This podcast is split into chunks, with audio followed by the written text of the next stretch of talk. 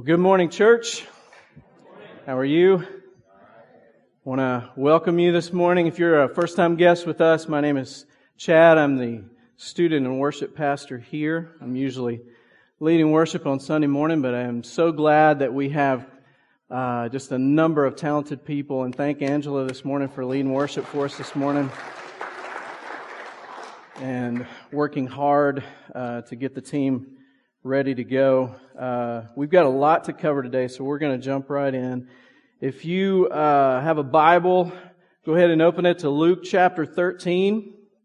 And if you're using one of the seatback Bibles there, you're going to find that on page 873. Uh, if you look at the Bible in front of you there. And if you don't have a Bible of your own, please feel free to take that one with you as our gift to you. So let us read Luke chapter 13, starting with verse 18 through 35. He said, Therefore, what is the kingdom of God like? And to what shall I compare it? It's like a grain of mustard seed that a man took and sowed in his garden, and it grew and became a tree and the birds of the air made its nest in its branches. And again he said, To what shall I compare the kingdom of God? It's like leaven that a woman took and hid in three measures of flour until it was all leavened. And he went on his way through the towns and villages, preaching and journeying, journeying towards Jerusalem. And someone said to him, Lord, Will those who are saved be few? And he said to them, Strive to enter through the narrow door. For many, I tell you, will seek to enter and will not be able.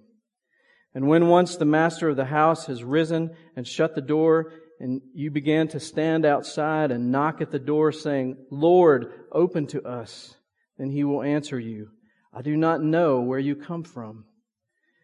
And then you will begin to say, We ate and drank in your presence, and you taught in our streets. But he will say, I tell you, I do not know where you come from. Depart from me, all you workers of evil.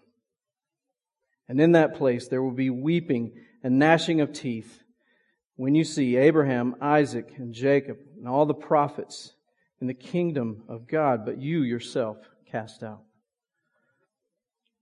And people will come from east and west and from the north and south and recline at the table in the kingdom of God. And behold, some who are last will be first, and some who are first will be last.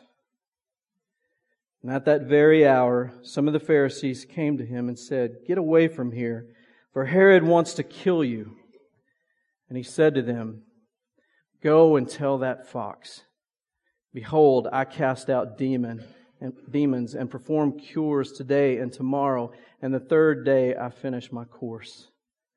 Nevertheless, I must go on my way today and tomorrow and the day following, for it cannot be that a prophet should perish away from Jerusalem.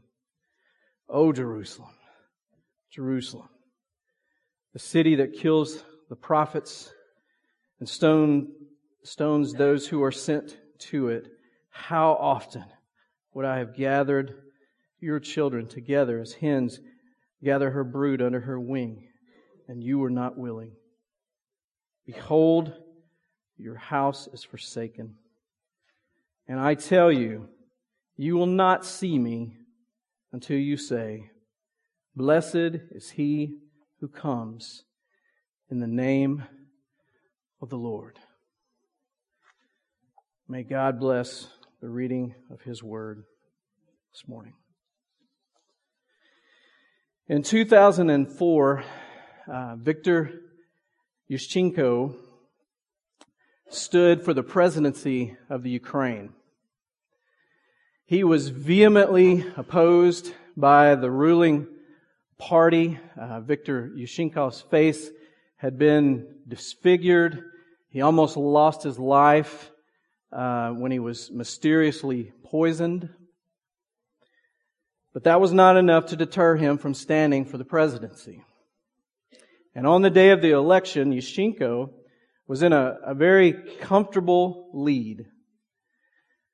But the ruling party was not going to be denied, and so they tampered with the results of that election. The state run television station reported, Ladies and gentlemen, we announce that the challenger, Viktor Yushchenko, Shinko, has been decisively defeated. And in the lower right hand corner, right hand corner of the screen, there was a, a, lady by the name of Natalia Dimitruk. And she was providing a translation service for the deaf community. And as the news presenter regurgitated these lies that they were given by the regime, Natalia refused to translate them. And instead, she signed, I'm addressing all the deaf citizens of Ukraine. They are lying. And I'm ashamed to translate those lies. Yushchenko is our president. The deaf community sprang into action. They started texting their friends about the fraudulent results, and Natalia's act of defiance um, uh, caused many journalists to to do the same thing. They they got uh, uh, they they uh, increasingly they would, would tell, were telling the truth, and over the coming weeks, the Orange Revolution occurred uh, when over a million people wearing orange made their way to the capital city, and they were demanding a new election. And the government was forced to meet their demands, and a new election was held, and Viktor Yushchenko became the president of Ukraine. Now, this revolution was started by what was a seemingly small, insignificant character in the bottom right hand corner in a small deaf community in Ukraine started this, this revolution. And it changed the course of history for the Ukraine. Now, the Jewish leaders of Jesus' day had built this system around who they supposed God to be and who it was that God would send. And Jesus did not look like, talk like, or act like anything that they had expected. They were expecting the reign of King David 2.0. A military king that would make Jerusalem a power in the world, and not just a power in the world, the power in the world. But instead of King David 2.0, they got a homeless Nazarene. And so they were not pleased when this Nazarene is courageous enough to denounce this destruction and distortion of the Jewish religion that they presided over. And so Jesus begins to say here, what is the kingdom of God like? In other words, how can I explain this? And so he goes on in verse 20 or in verse 18 says it's like a mustard seed, a tiny little seed.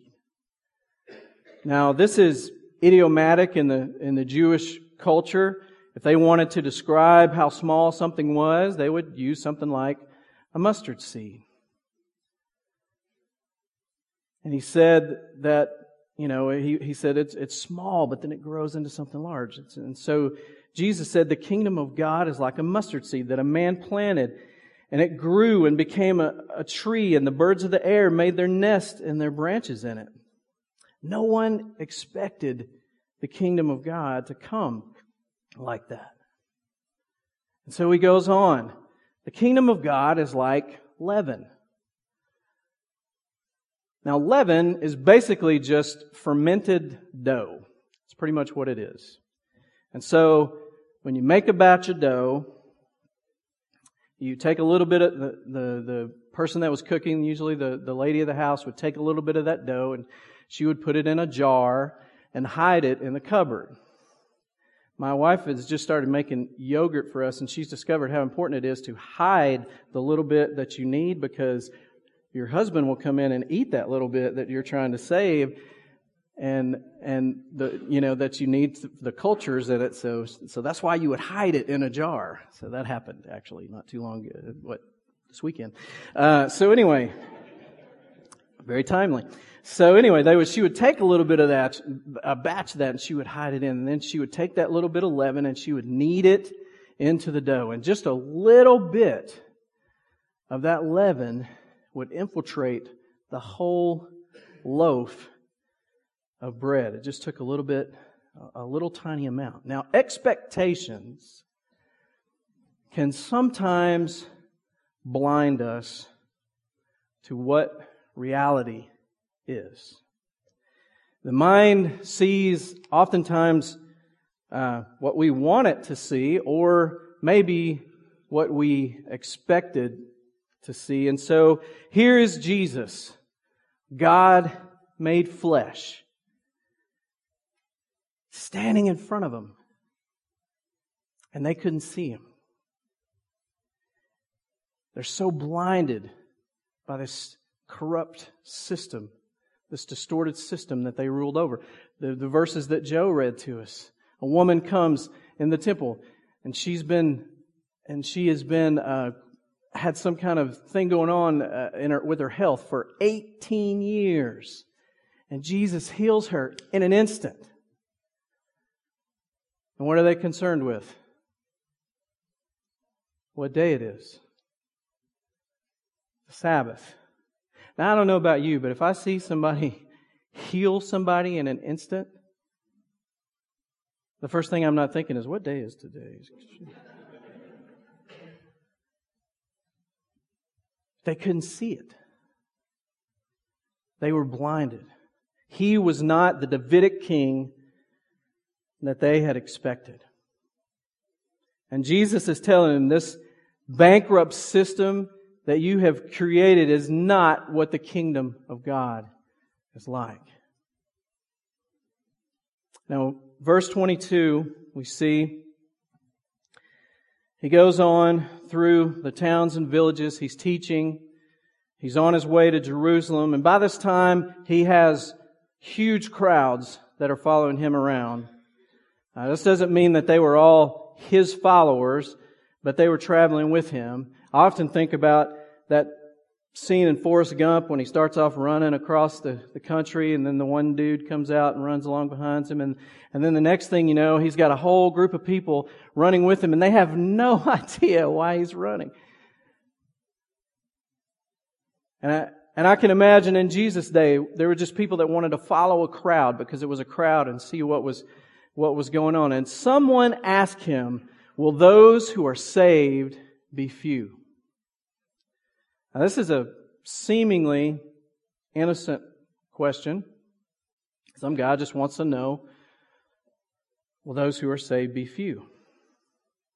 And so Jesus turns this question around and turns this question, as he often does, back into self examination and he turns the, uh, you know, so uh, it would have been easy for him. All he had to say was, yes. Will, will those who are saved be few? Yes. Matthew 7, he says that.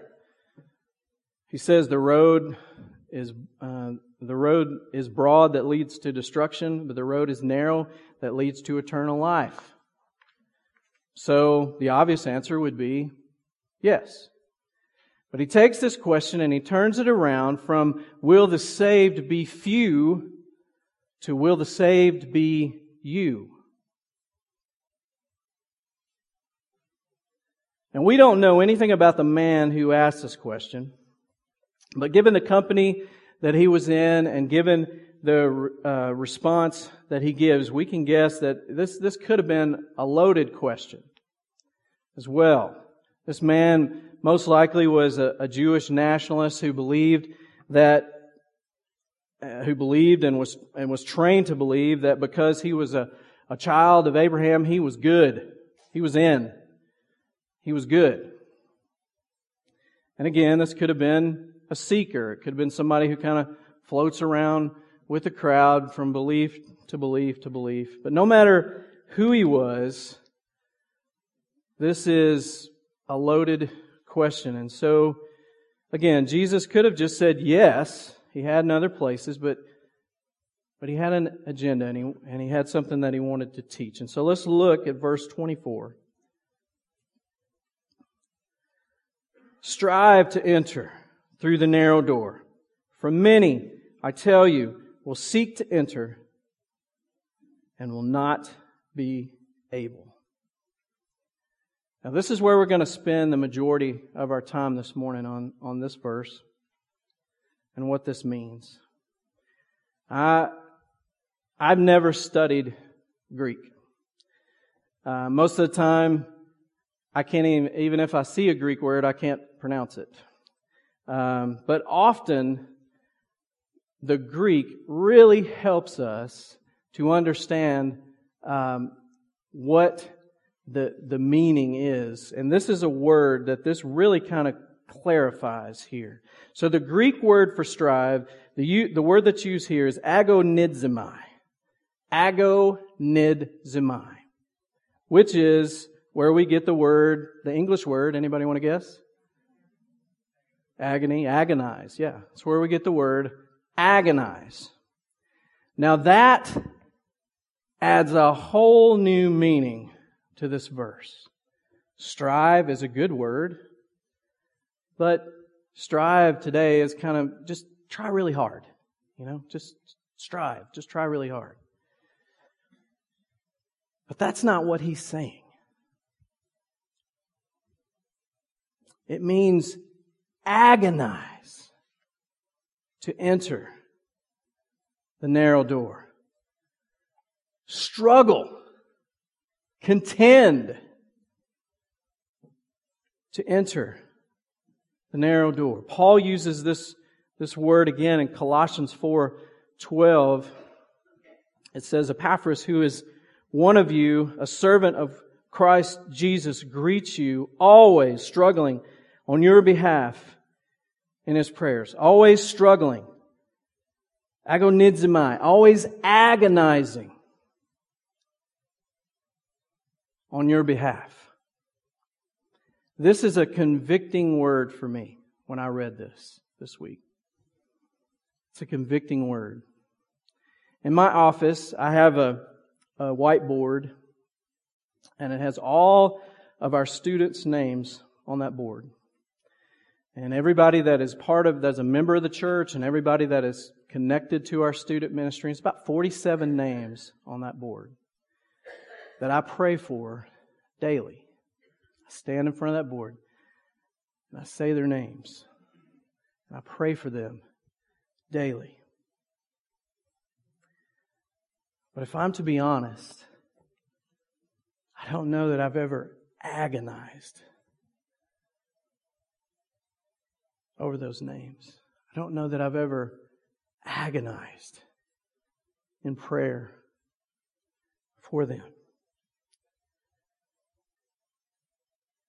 And that's a convicting word for us this morning. the first line in your notes, you got your bulletin. What Jesus is saying to us here is we are not called to a casual faith.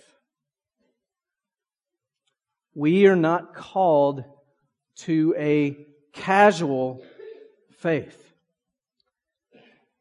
This is more than a casual faith. I want you to think about an Olympic athlete. Okay? You go and spend some time with an Olympic athlete and see if their approach is a casual approach. Michael Phelps um, is one is the most decorated athlete in Olympic history, and his pursuit of making his fourth Olympics and adding to his medal total was a, a huge story in 2016 um, Rio Games. And his sponsor, Under Armour, put out an ad uh, leading up to the games that uh, it actually won uh, advertisement of the year, and it really kind of captures what it means to agonize for a goal. And I want us to, to watch that this morning.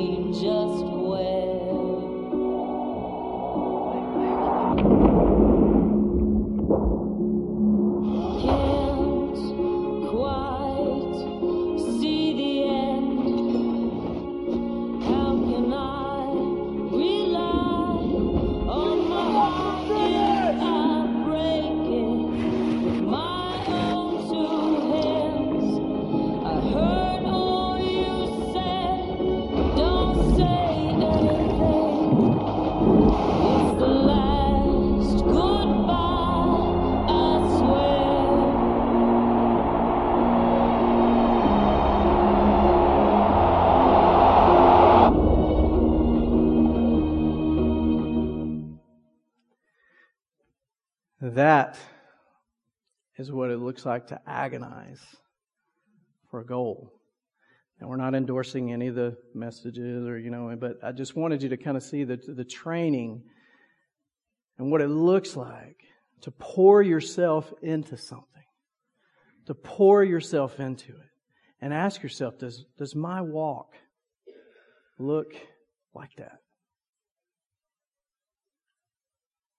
And so Jesus is asked by just this, this one man in the crowd, but he decides to address the entire crowd uh, with his answer because he knows the hearts of the people that are there, and his silence towards them would have been condoning.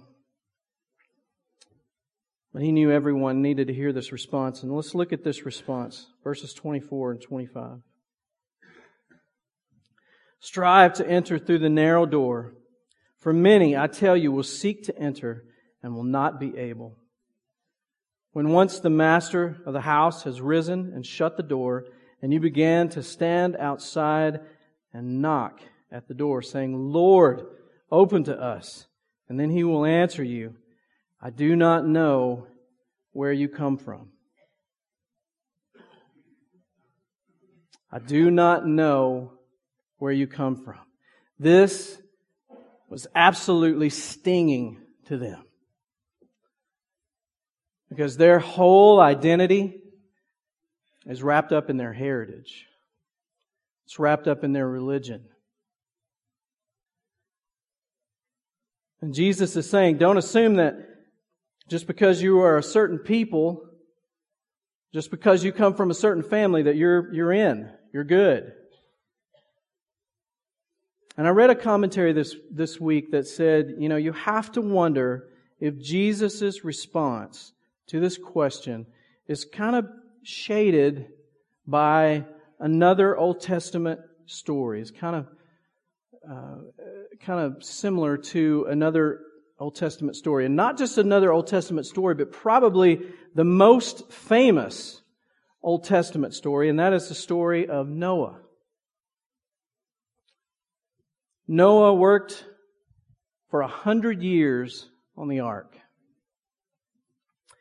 And during that time, he was preaching, or he was warning the people, worked a hundred years on this boat, and it was huge.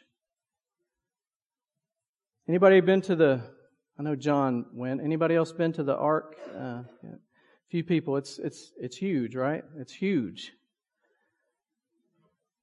And so during this time, he's he's warning people. He's he's he's giving the message that God has given him, and he's saying, "The rain is coming. Wrath is coming." And then after he was finished with the ark, the door of the, of the ark stayed open for a week. And God brought in the animals. And you know that people had to be seeing that. What is the, what are these giraffes doing? Where are they going? Who, what is going on here? Stayed open for a week. But despite seeing all this, Noah's warnings, the door was shut. And, and who shut the door? God. God shut the door. And after all that, only Noah and his family had entered. Eight people. Now you have to imagine when the rains came and the water started to rise, that people started to believe in what Noah was saying. And I would have to imagine that there was some banging on that door. No, we believe. Now, we believe. Open the door. Let us in. Let us in. That door was closed. God had closed that door. And how would it feel to be Noah? I mean, there would have to be some level of relief knowing that you're there and your family's there. But I'm sure that Noah was not inside jumping up and down, mocking, laughing.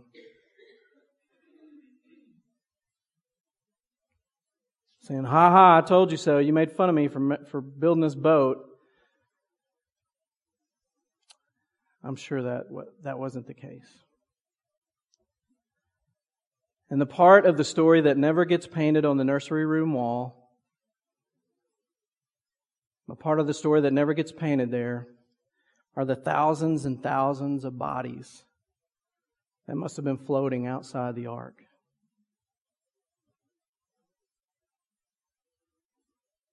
It's reminiscent to what Jesus says here in verse 25. When once the master of the house has risen and shut the door, and you began to stand outside the door and knock, saying, Lord, open to us. And then he will answer you, I do not know where you come from. The throne of grace is closed and the throne of judgment put up in its place. Verse 26. Let's look at verses 26 through 29. And then you will begin to say, We ate and drank in your presence, and you taught in our streets. But he will say, I tell you, I do not know where you come from. Depart from me, all you workers of evil. And in that place there will be weeping and gnashing of teeth when you see Abraham, Isaac, and Jacob, and all the prophets in the kingdom of God, but you yourselves cast out. And people will come from the east and the west and from the north and the south and recline at the table in the kingdom of God. Now there's this argument. They go on to say, You know us. You ate with us. You taught in our streets. Obvious, obviously, a reference to Christ. And then, verse 28, they see the heroes of their faith, their faith, reclining at the table. And they can't understand how this could be. How is it that I, am a part of this. How can I be on the outside looking in? And Jesus says, like, I, I may have come to your town and preached in your streets, but I didn't know you. I never knew you. And so not only are they seeing, in verse 29, not only are they seeing the hearers of their faith, verse 29 it says, And the people will come from the east and the west and the north and the south and recline at the table of God. And now they are seeing who? Gentiles. What? They're in, and I'm not? How can this be?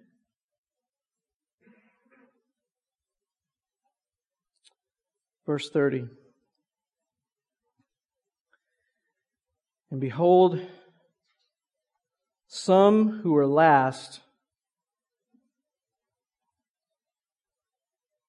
And behold, some are last who will be first, and some are first who will be last. Now, this is one of those verses, if you're in church life long enough, you hear this verse taken out of context so often, right? The last will be first, the first will be last. You hear some, you know, some uh, some kid come, you know, you come in last place at the at the church uh, picnic, you know, uh, potato sack race, and you know, you kind of throw that line out. Well, in the kingdom, the last will be first. Yeah, well, down here, you're just last. So.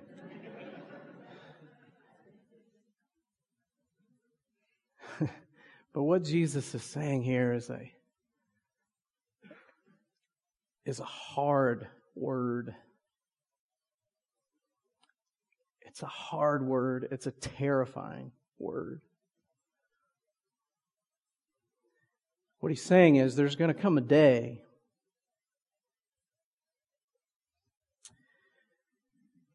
when you might be surprised to find out who's in heaven. And even more terrifying, you might be surprised to find out who's not.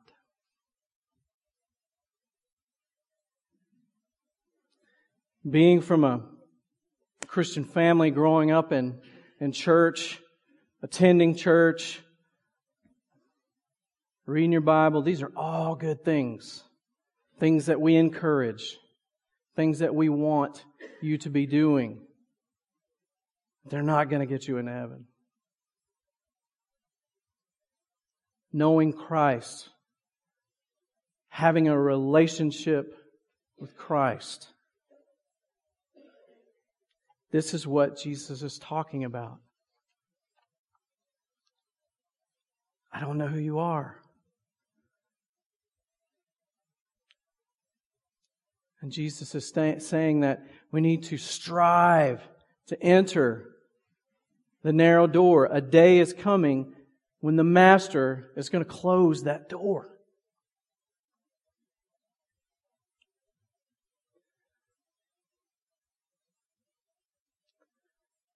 And so, what does this mean for us? Anytime we read the Bible, we want to ask, what does this say about God?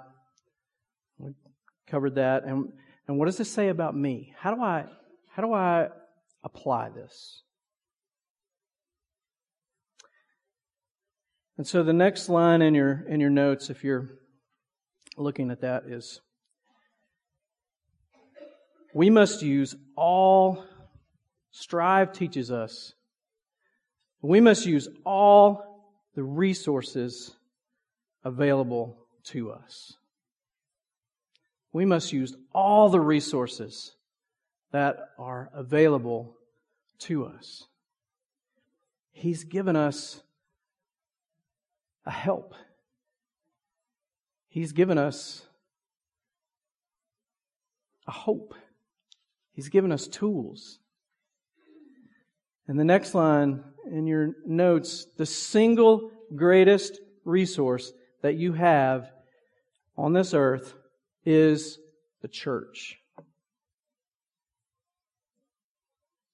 Single greatest resource that you have on this earth is the church. It's the institution that God promised would prevail.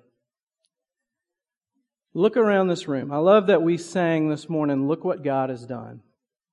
This first song that we did today. For, so for those of you that were still getting coffee, you missed it. And so this illustration is not going to make any sense to you. But look what God has done. Look around this room. What else could bring this group of people together? In this room, we have CEOs, down to day laborers and school teachers and all manner of people in between. God brought us together for a purpose and a plan. It is important for us to be involved in His church. It's important for us to strive together. Now I'm going to step on some toes. There is nothing that you're doing that is more important than gathering with your faith family. Nothing that is more important. Nothing that is more important to your growth, to your spiritual well being, to your staying accountable than gathering together. And the reason that that is, is because of the next line in your notes. We should expect suffering. We should expect suffering. Strive teaches us that. Jesus doesn't say here, coast through the narrow door. Mosey through the narrow door. I don't even know what moseying is, but that's not what he says. Sail through the narrow door. He doesn't say that. The Bible tells us that suffering is a part of the Christian life. 1 Peter 5. We have an enemy that is like a roaring lion seeking to devour us. 1 Peter 4 says the normal Christian life is the suffering Christian life. Christian faith. Sorry. Acts 14:22 says, "Strengthen the souls of the disciples, encourage them to continue in the faith, and saying that through many tribulations we must enter the kingdom of God." We really don't know what suffering is compared to the rest of the church, to, re- to, compared to the rest of the world, the church and other parts of the world. We really don't know. Suffering for many of us is getting behind the guy who's going the speed limit on the two lane road here to get to church when you're about five minutes late already. That's suffering for some of us, right? That, that's suffering. Or it's a little warm in here today. That's suffering for, you know, for some of us. We don't know. Now listen, I'm not trying to trivialize. I know there are people in here that are, that are battling things. I know that. But compared to the rest of the church in the world, we don't understand suffering. We don't understand persecution. And in those parts of the world, the church is thriving. China, North Korea, Sudan. It's thriving because they're striving, they're agonizing for that narrow door. Strive teaches us that a lazy faith is sinful. A lazy faith is sinful. Do we hunger and thirst for righteousness?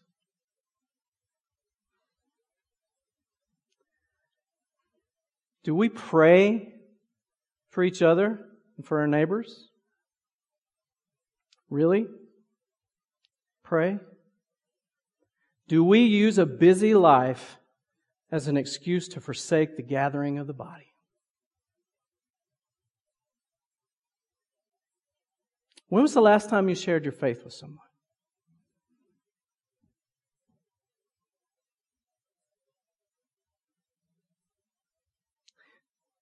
This is a hard word this morning from Jesus. It's a hard word. It's a hard word to preach. It's a convicting word for me as I was studying. But I want us to look at the compassion behind these words. Go to verse 34 and 35.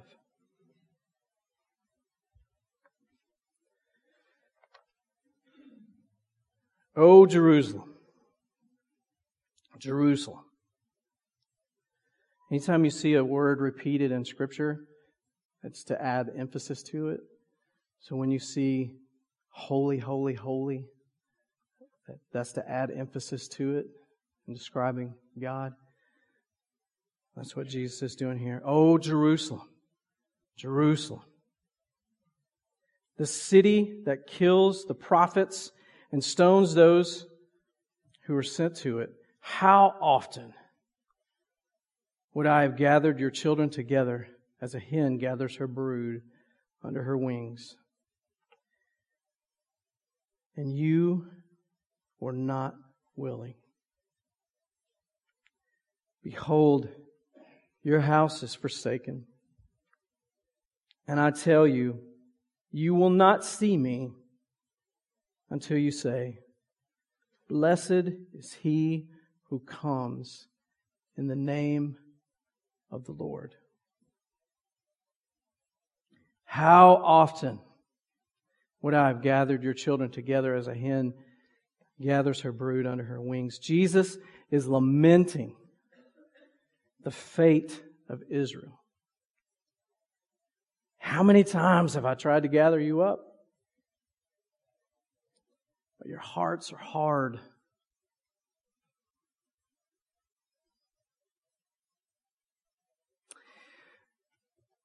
If you're here this morning and you're not a believer,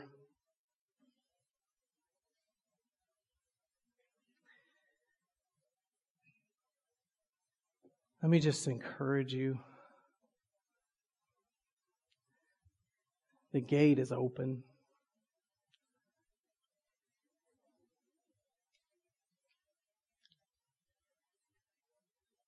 Jesus is ready to gather you up. It doesn't matter about your past. It doesn't matter about your present. Jesus knows all that.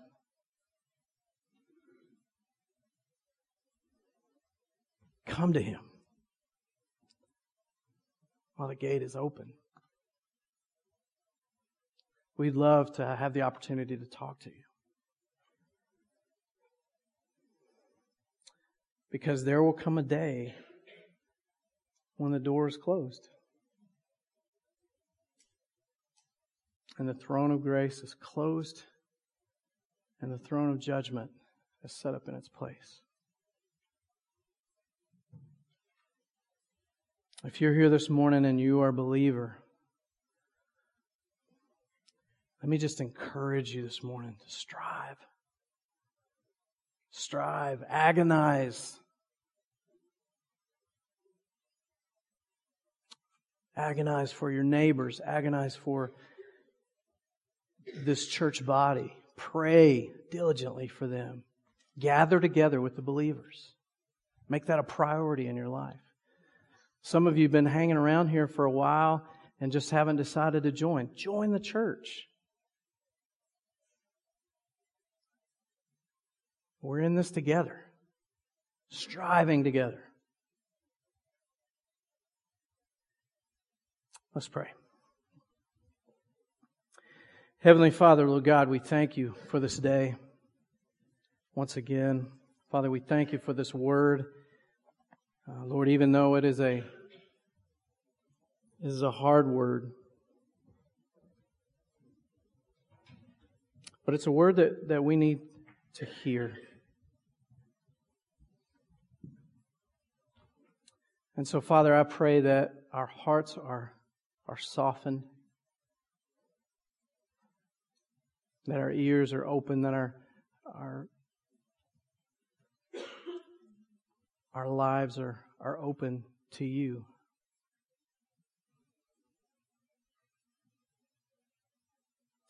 And Father, if there are those here, Lord, that don't know you, Father, I pray that you would draw them unto yourself this morning.